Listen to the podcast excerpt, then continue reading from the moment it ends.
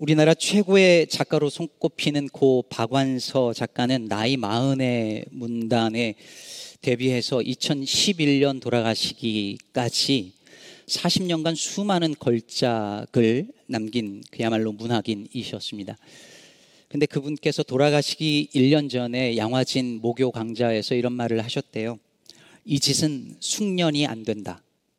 무슨 말이냐면 세상에 많은 일들은 계속 반복하고 반복하고 어, 40년쯤 하면은 익숙해지고 숙련이 되고 편해지는데 글 쓰는 건 숙련이 안 된다는 거예요. 그토록 오래 써도 여전히 편하지 않고 익숙해지지 않고 숙련이 안 된다고 합니다. 제가 그 말을 들으면서 아, 설교랑 같구나라는 생각을 했습니다. 설교는 해도 해도 어렵고 익숙해지지 않고 편해지지 않고 도무지 숙련이 되지 않습니다. 늘 힘들고 어렵고 아, 아주 종종 고통스럽습니다. 도대체 성경에는 쉬운 본문이 하나도 없는 것 같아요. 다 어렵습니다. 그런데 정말 그 중에서도 어려운 게 선지서예요. 선지서 설교가 가장 어렵는, 어려워요. 그리고 그 중에서 하나 또 꼽으라면 저는 예레미야서가 어렵습니다. 왜냐하면 예레미야서는 읽는 내내 고통스럽습니다. 아픕니다.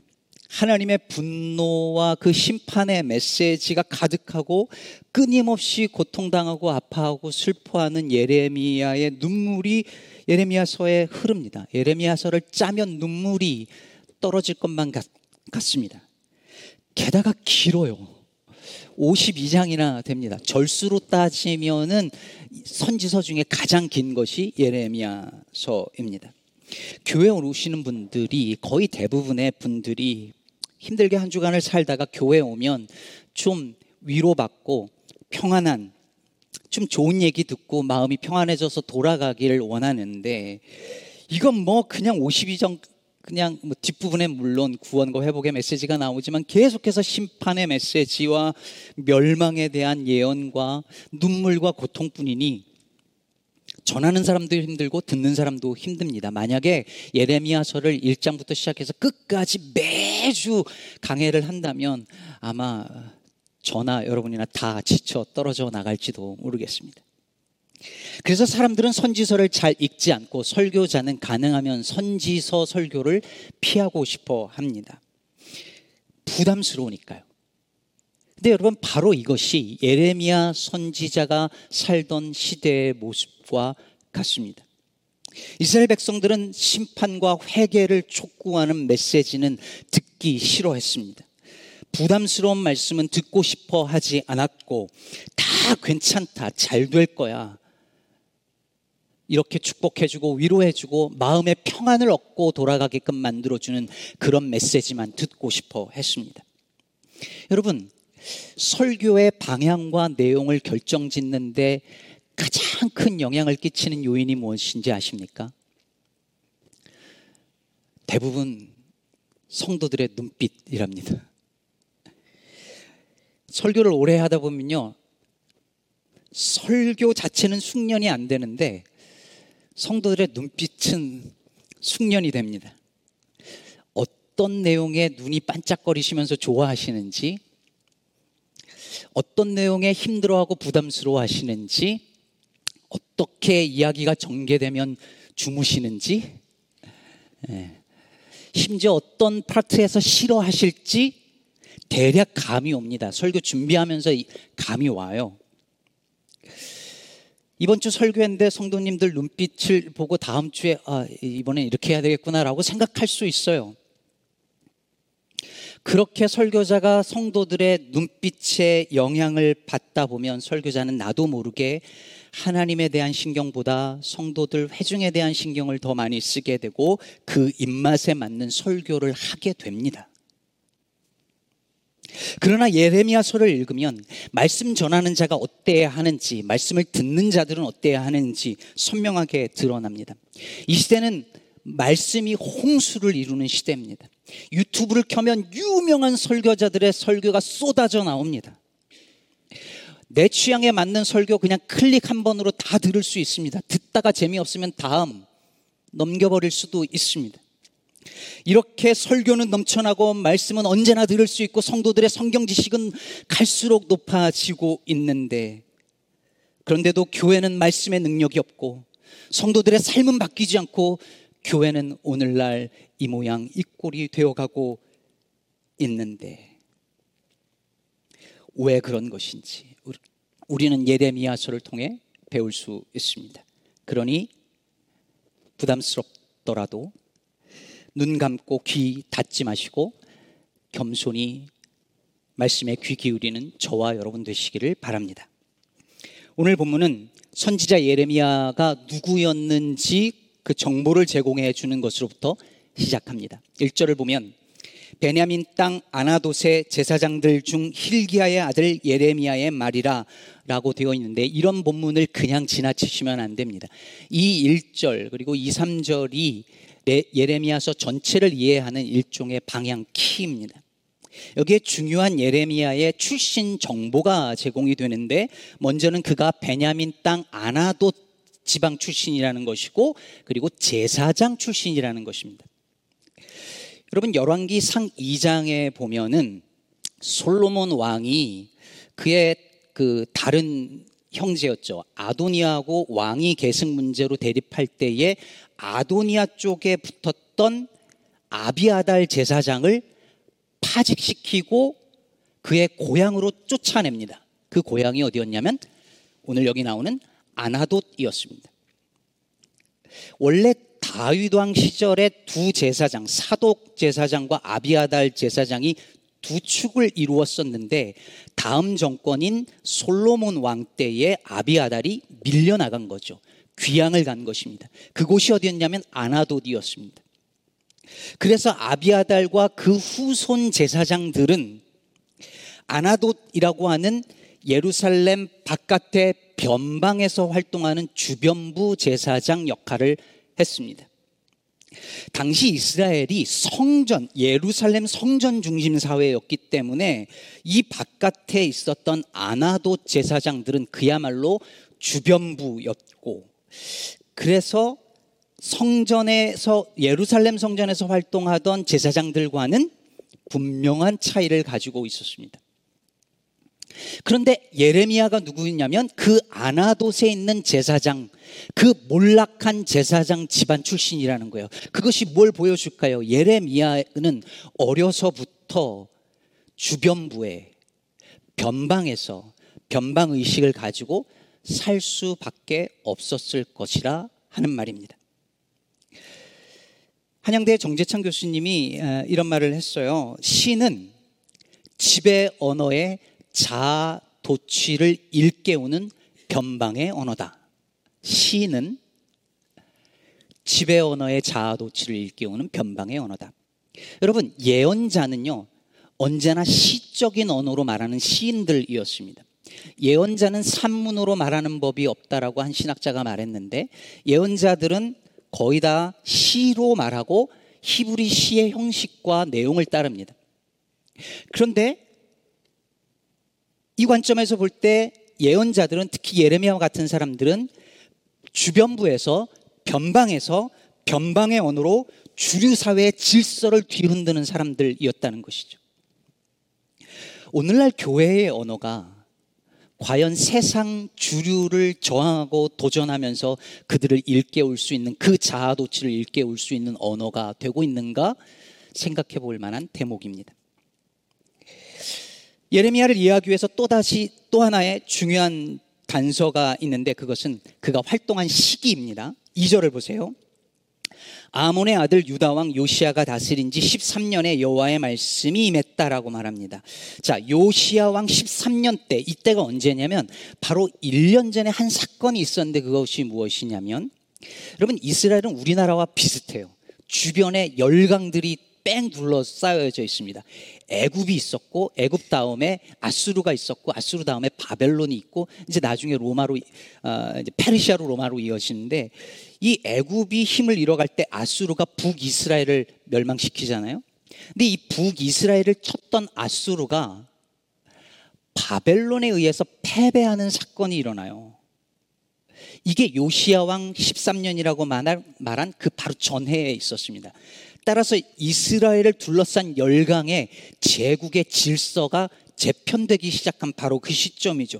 그때를 틈타서 요시야 왕이 종교 개혁을 단행합니다. 성전에 있었던 우상 숭배들 산당들 싹 몰아내고 종교 개혁을 전국으로 단행을 하는데 불행하게도 애굽과의 전투에서 애굽왕 느고와의 전투에서 609년에 사망하고 맙니다. 그리고 나서 여호 아하스가 그 왕위를 잇는데 애굽이 딱 보고 어 저것들 마음에 안 들어. 그래서 아하스를 폐위 3개월 만에 폐위시키고 애굽으로 끌고 가죠. 그리고 나서 친애굽파였던 여호야김을 왕으로 세웁니다. 그리고 얼마 지 않아서 여호야김이 바벨론으로부터 바, 바벨론에 대해서 반역을 시도했다가 죽고 그 다음 왕인 여호야기는 바벨론으로 1차 포로로 끌려가고 그리고 마지막으로 시드기야 왕 때 이스라엘은 예루살렘은 바벨론에 의해서 최종적으로 멸망하며 시드기야는 비참한 최후를 맞습니다.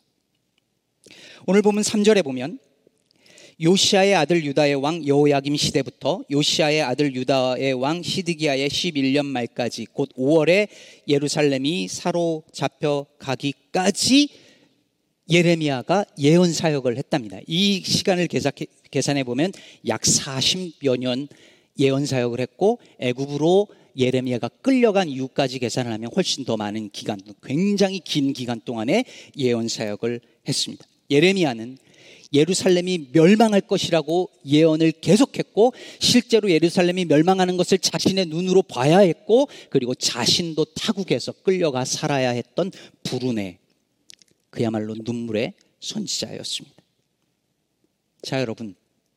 이렇게 예레미야의 예언의 말씀을 듣기 전에 예레미야가 누군지 어떤 사람이었는지, 어떤 삶의 자리에 놓여 있었는지, 어떤 시대를 살았는지 간단히 살펴보았는데 이게 왜 중요할까요? 성경은 이 정보를 왜 우리에게 제공해 주고 있는 것일까요? 하나님의 말씀은 아무런 시대적 맥락 없이 주어지는 것이 아니라 구체적인 context에 놓인 사람들에게 그 시대를 살아가던 한 인물을 통해서 주어지는 말씀이라는 것을 보여주고 있는 것입니다. 여러분, 선지자 혹은 예언자를 가리키는 히브리어 단어가 뭔지 아세요? 제가 좋아하는 말입니다. נביא입니다. נביא. 히브리어로 나비가 어, 예언자 혹은 선지자라고 합니다. 그런데 나비를 흔히 예언하는 사람이라 그러니까 점쟁이로 오해하시는 분들이 계세요. 미래를 알아맞히는 사람이 예언자다, 나비다, 이렇게 생각합니다. 그런데 여러분, 나비는 말씀 혹은 메시지를 위임받은 사람이란 뜻이에요. 그러니까 미래에 무슨 일이 일어날지를 알아맞추는 사람이라는 의미가 아니라 그걸 포함해서 하나님의 말씀을 맡은, 말씀이 맡겨진 사람이라는 거죠. 그래서 특정한 시대에 특정한 상황에 놓여져 있는 사람들을 향하여 자신이 받은 메시지를 전하는 사람이 나비였어요.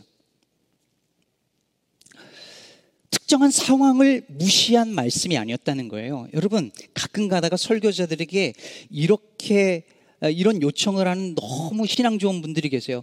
목사님, 설교할 때는요, 세상 얘기나 정치, 뭐, 경제, 뭐, 이런 얘기 하지 말고 오직 성경 얘기해 주세요.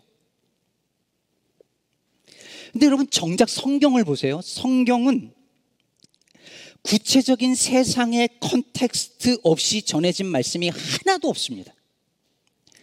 어떤 말씀도 그 시대의 상황, 그 시대의 context, 그 시대의 정황을 초월해서 그거와 무관하게 전한 말씀은 하나도 없어요. 여러분, 1절, 2절 이 말씀은 오늘날 우리 시대로 우리 한국 사람들에게 적용하면 이런 말씀이에요. 전두환 대통령 임기 첫 해에 전라도 광주에 사는 아무개에게 하나님의 말씀이 임하니라. 여러분 느낌이 오지 않으세요? 우리는 이렇게 들으면 뭐 이러지만 이 당시 히브리 사람들은 다 그렇게 들었어요. 시대적 맥락을 고려하지 않고 그 말씀을 들을 수 없다는 얘기죠. 그런데 정작 1980년대 한국 교회는 어땠습니까? 마치 세상에 아무 일도 일어나고 있지 않는 것처럼 예배하고 찬양하고 말씀을 전하고 듣고 신나고 기쁜 찬송을 불렀습니다. 오늘날도 다르지 않습니다. 오늘 주변에서 우리 주변에서 오늘도 아니 매일 하루도 빠짐없이 우리 주변에서 총기로 누군가가 죽어가고 30분 1시간만 가면 마주할 수 있는 저곳에서 단돈 몇 불이 없어서 약을 못 먹어서 죽는 사람들이 오늘도 우리 곁에 있고 지구 한쪽에서는 전, 전쟁으로 젊은이들이 두 눈을 잃고 두 팔과 두 다리가 잘려나가는 일들이 오늘도 벌어지고 있는데 교회는 마치 아무 일도 우리 주변에서 일어나지 않는 것처럼 예배를 드리고 설교를 하고 말씀을 듣고 찬양을 부릅니다. 그리고 성도들과는 마치 아무 일도 없는 것처럼 부동산 시세를 이야기하고 골프 점수를 이야기하고 자녀들 진학 정보를 나눕니다. 예레미야가 예언자로 활동하던 시대도 그랬습니다. 유다 땅을 둘렀다, 둘러싼 열강들, 애굽과 아스루와 바벨론 이 제국들은 어떻게든 이스라엘을 잡아먹으려고 호시탐탐 노리고 있고 그 와중에 힘 있는 자들, 기득권자들은 불의와 불법을 자행하면서 힘없는 백성들의 신음은 날이 갈수록 깊어지고 있는데 종교 지도자들은 제사장들과 거짓 선지자들은 마치 아무 일도 일어나지 않는 것처럼 평강하다, 평강하다, 다 괜찮을 거다. 우리는 하나님의 백성이니 절대로 망할 리가 없다라는 메시지만 계속해서 전해주면서 성도들, 백성들로 하여금 안심하게 만들고 평안하게 만들고 위로받게만 해주었습니다. 듣기 좋은 설교만 읊어댔습니다. 하지만 진정한 나비, 즉 진정한 예언자들은 그럴 수 없었습니다. 예언자를 가리키는 또 하나의 말 히브리어 단어의 로에라고 하는 것이 있는데 이것은 우리말로 선견자로 주로 번역됩니다. 선견, 즉 미리 보는 것입니다. 혹은 보이는 것 너머를 보이는 사람들을 로에, 선견자라고 불렀습니다. 그래서 아브라함 조슈아 햇셀은 예언자를 가리켜서 이렇게 말하기도 했습니다. 예언자는 하늘의 눈으로 인간의 역사를 주석하는 자라고 했습니다. 나비의 눈에는 로에의 눈에는 예레미야 선지자의 눈에는 예루살렘이 멸망하는 게 보입니다. 절대로 무너지지 않을 거라고 모든 사람들이 확신하고 있는 성전이 와르르 무너지는 것이 예언자의 눈에 보입니다. 그것을 본 거예요. 그리고 그 본 것을 전한 것입니다. 그러니 예레미야의 말이 백성들에게 곱게 들렸을 리가 없지요. 당시 주류 가치관, 당시의 주류 신학, 당시의 문화와는 정반대되는 이야기를 혼자 전하고 있었으니까요. 그래서 기득권자들은 그를 외면하고 회유하고 멸시하고 때리고 감금했습니다. 제가 목회자로 설교자로 살면서 한 가지 늘 부끄러운 것은 아직까지 한 번도 말씀을 전하다가 혹은 말씀대로 살려다가 감옥에 갇혀본 적이 없다는 사실입니다.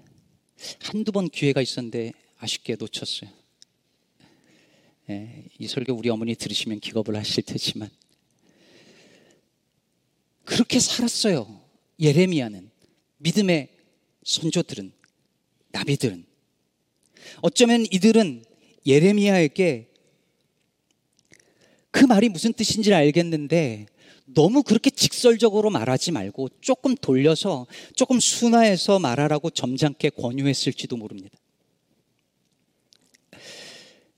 무슨 말인지 알겠는데 그렇게까지 과격하게 말하면 누가 듣겠냐고 말했을지도 모릅니다. 예언자는 좀 정, 종종 너무 과격해 보이고 급진적으로 보이기 마련이니까요. 마틴 루터킹 목사님이 민권 운동을 할 때도 그랬습니다. 그런 이들이 있었어요. 킹 목사님을 공격하고 비난하는 사람들이 너무 많았는데 오늘날 마틴 루터 킹 주니어 데이가 있지만 그걸 celebrate하고 학교에서도 아이들에게 가르치지만 만약에 그분이 우리 시대에 살고 있었던 분이었다면 여러분 오늘날 교인들은 어떻게 반응했을까요?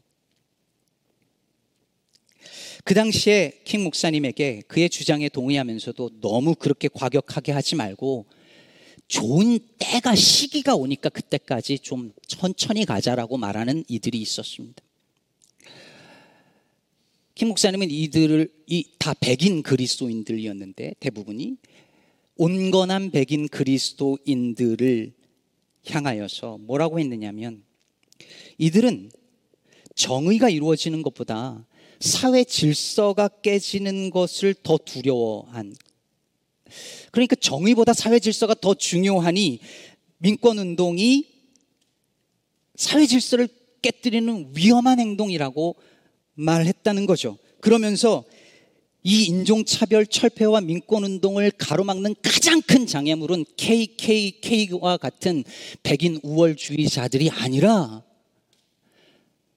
다 맞는데 천천히 좀 온화하게 부드럽게 하면 안 되냐라고 말하는 온건한 백인 그리스도인들이라고 말을 했습니다. 그래서 저 유명한 버밍햄으로부터 버밍행 감옥으로부터의 편지에서 킹 목사님은 그들을 향하여 이런 말을 했습니다. 우리를 괴롭히는 것은 사악한 사람들의 완벽한 몰이해가 아니라 선량한 사람들의 천박한 인식입니다. 우리를 당황하게 만드는 것은 노골적으로 우리의 요구를 거부하는 사람들이 아니라 우리의 처지를 이해하면서도 미온적인 태도를 보이는 사람들입니다. 아마도 우리들 중 대부분의 모습이겠죠. 오늘날 교회 안에 더 이상 예언자가 보이지 않고 교회 안에서 예언자의 설교를 들을 수 없고 교회가 이 시대를 향하여서 예언자적인 목소리를 내지 못하는 이유가 여기 있습니다. 대부분 다 선량한 시민이고 어느 정도 착실한 기독교인으로 살면서 주일이 되면 예배도 정기적으로 드리고 불쌍한 이웃들 돕는 일에 어느 정도 참여합니다. 그러나 그 이상은 no thank you.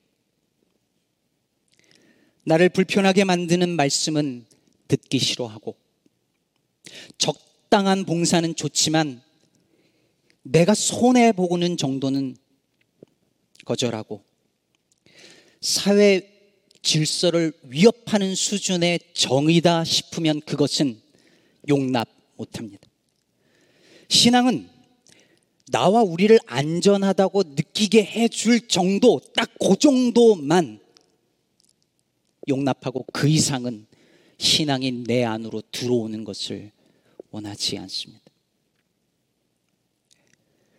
예레미야라고 그걸 몰랐겠어요.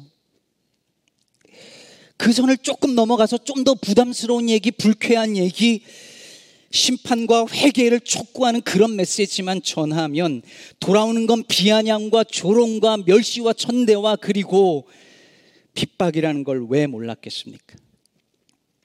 그들이 말하는 것처럼 심판의 메시지 전했으면 그래도 좀 위로도 해주고 이렇게 적당히 버무려서 그렇게 하면 그래도 괜찮다는 걸 왜 몰랐겠습니까? 하지만 선택의 여지가 없었습니다.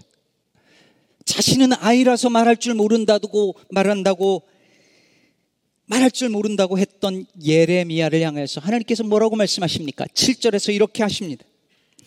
여호와께서 내게 이르시되 너는 아이라 말하지 말고 내가 너를 누구에게 보내든지 너는 가며 내가 내게 무엇을 명령하든지 너는 말할 지니라. 어디로 보내든지 가며 무엇을 말하라 하든지 말해야 한다는 것입니다. 들어야 할 청중을 네가 결정할 수 없고 전해야 할 메시지를 네가 결정할 수 없다는 것입니다. 선택할 수 없습니다. 하나님이 명하시면 가는 것이고 명한 것이면 전해야 합니다. 문제는 예레미야의 예언 사역이 실패가 정해져 있다는 거예요. 예레미야는 어떻게 해도 실패할 수밖에 없는 예언자였습니다. 생각해 보세요.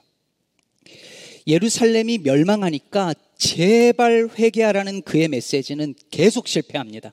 누구도 돌이키고 회개하지 않아요. 예레미야는 처음부터 그걸 알고 있었어요. 알면서도 전하는 거예요.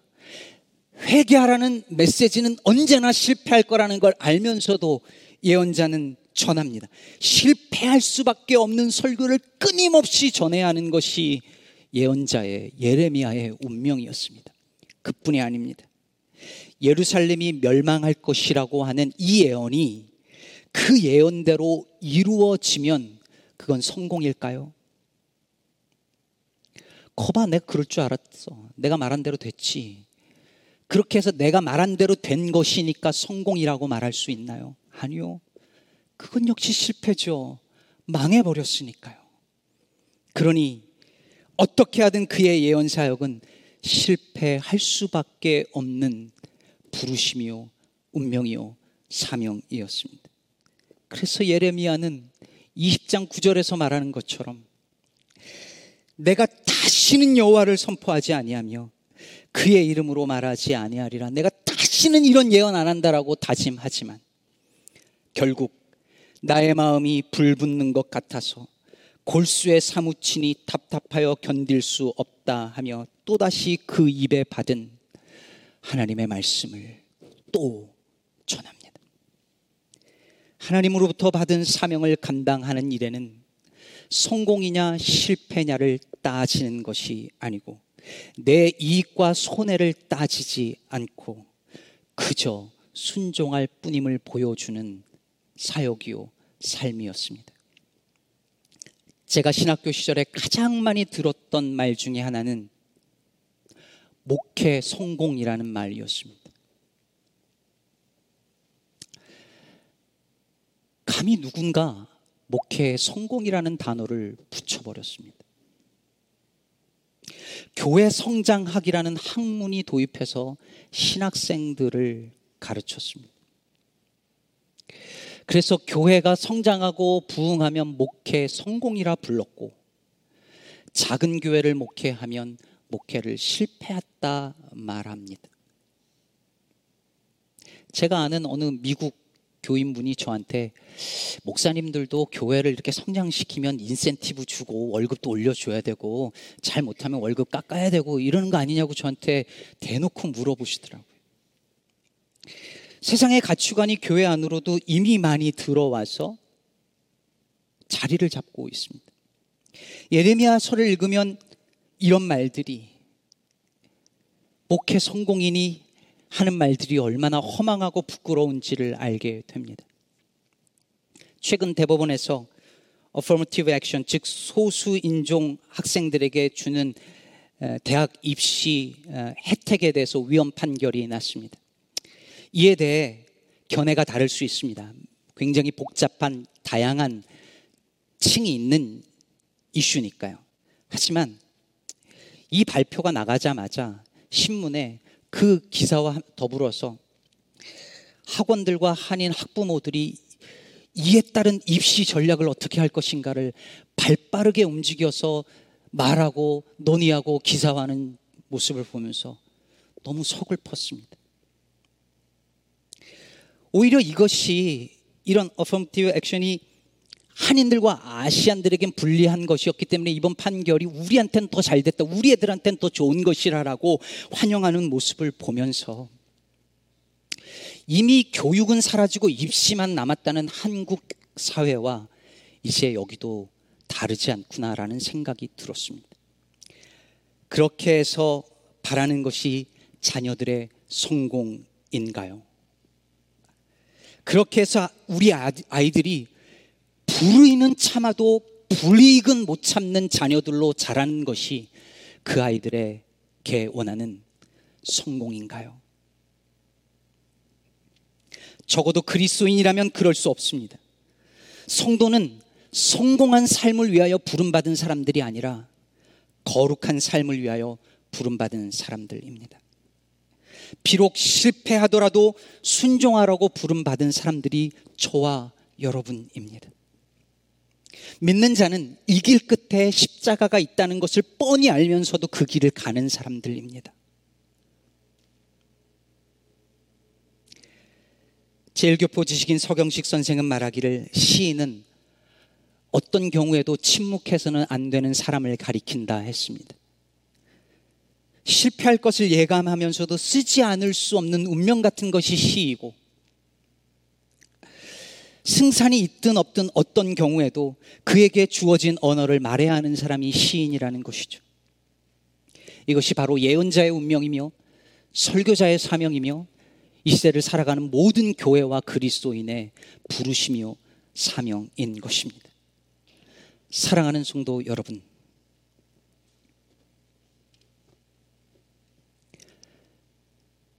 예배가 불편하십니까? 예배가 여러분을 불편하게 만드나요? 예배는 우리를 평안하게 만들어 주지만 예배가 마냥 편하기만 한 것이라면 뭔가 잘못되었습니다. 진정한 예배는 우리를 종종 불편하게 만듭니다. 때론 불안하게도 만듭니다. 예배가 끝나고 축도와 후주가 끝나고 그 어떤 부담감도 남아있지 않아서 쉽게 자리를 털고 일어날 수 있을 만큼 아무런 여운도 없다면 그건 예배가 여러분들 안에 제 안에 어떤 사건도 일으키지 못했다는 말입니다. 설교가 여러분을 불편하게 만드나요? 어떤 말씀이 여러분들로 하여금 슬프도 소이다라고 탄식하게 만들었나요? 제 설교가 그냥 편안한 삶의 일상에 안주하고 싶은 여러분의 그 마음에 파동을 일으키는 말씀이 되고 있나요?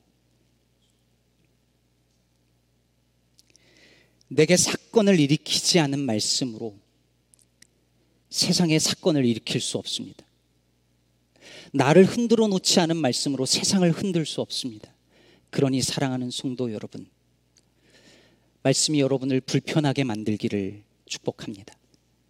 모두가 더 편하고 모두가 더 행복하고 성공하기를 갈망하는 이 시대 속에서 복음마저 feels good religion으로 바꾸는 교회 문화 속에서 비록 불편하고 힘든 말씀이라도 순종하는 그리스도인 되기를